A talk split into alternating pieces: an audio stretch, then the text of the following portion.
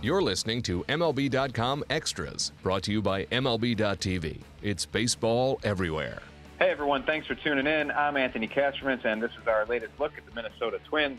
I'm joined by Rhett Bollinger. And, Rhett, we're going to look back at 2016 here. I know that's something Twins fans in general are not too thrilled about because it was not a fun year for them, but there were some good stories that came out of it. And obviously, Brian Dozier stands out with his 42 home run season. I'm sure that's near the top of your list. But when you reflect on 2016, what stands out? Yeah, definitely Dozier. Dozier's definitely the one positive note of this Twins team in 2016. Hitting 42 home runs to break the record for most home runs by an American League second baseman. The only second Twins player to ever reach 40 home runs, joining Hall of Famer Harmon Killebrew. Had a great season.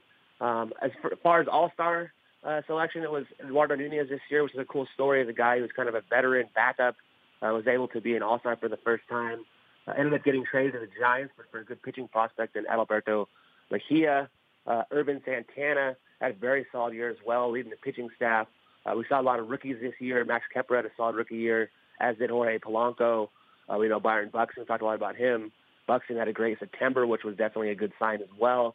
So there are some silver linings, obviously, but a tough season overall for the Twins. And a year of transition with a major overhaul in the front office.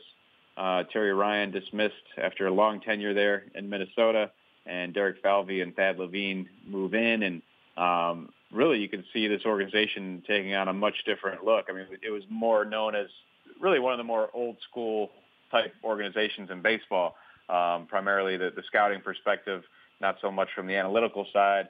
Now you have a group that's going to blend those two worlds a little more. Yeah, exactly. It's an exciting time to be a Twins fan, to have this new front office in here. Obviously, two very smart guys in Derek Falvey and Thad Levine. A little different than Terry, as you said. Terry was more old school. We even saw it probably in the signing so far, in signing Jason Castro. He's a guy who's known more for his defense and his pitch framing. You know, some of the advanced stats can be quantified in terms of, you know, catcher receiving. The Twins maybe wouldn't have looked as deep into that under Terry, who was a little bit more new school and kind of more into the scouts, whatever the scouts would say about maybe the pitch framing rather than the statistics. So the big thing with the new front office is going to be collaboration. I think that Derek Falvey said a lot about how he's going to listen to people across departments before every decision is made.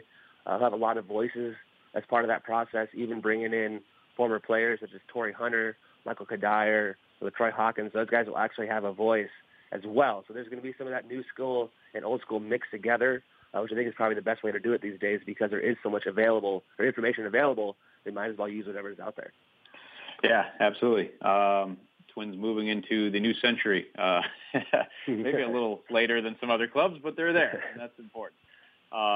You know, Rhett, just before the new year, had some good news that certainly I would say count as a highlight for 2016 is Rod Carew having successful heart transplant surgery, and on top of that, a kidney transplant. So as has been pointed out in multiple places, he goes 2 for 2 on the surgery front, which is about what you'd expect from Rod Carew. But boy, talk about some good news around the holidays.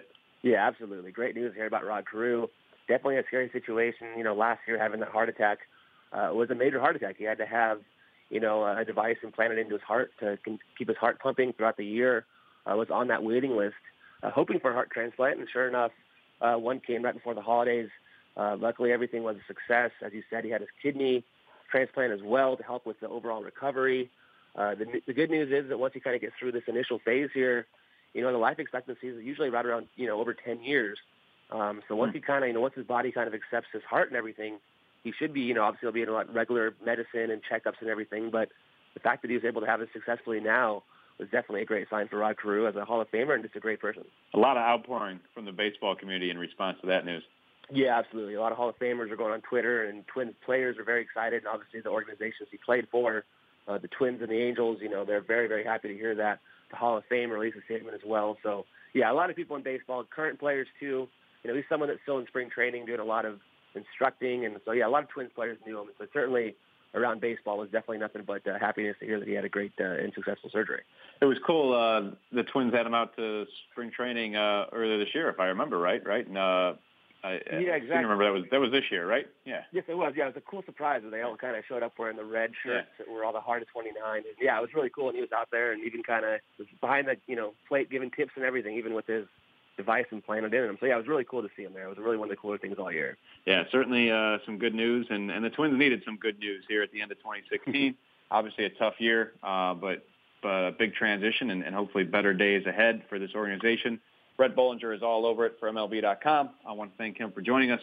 Thank you all for tuning in. This has been MLB.com Extras, Minnesota Twins Edition. MLB.tv Premium, the #1 live streaming sports service, is celebrating 13 years. Watch every out-of-market regular season game live or on demand in true HD. Real-time highlights, live look-ins, pitch tracking widget, and more. MLB.tv Premium includes a free At-Bat 15 subscription. Watch live baseball on over 400 mobile and connected devices. Watch at home, in the office, or on the go, every night, on every device. Blackout and other restrictions apply. Visit MLB.tv for details.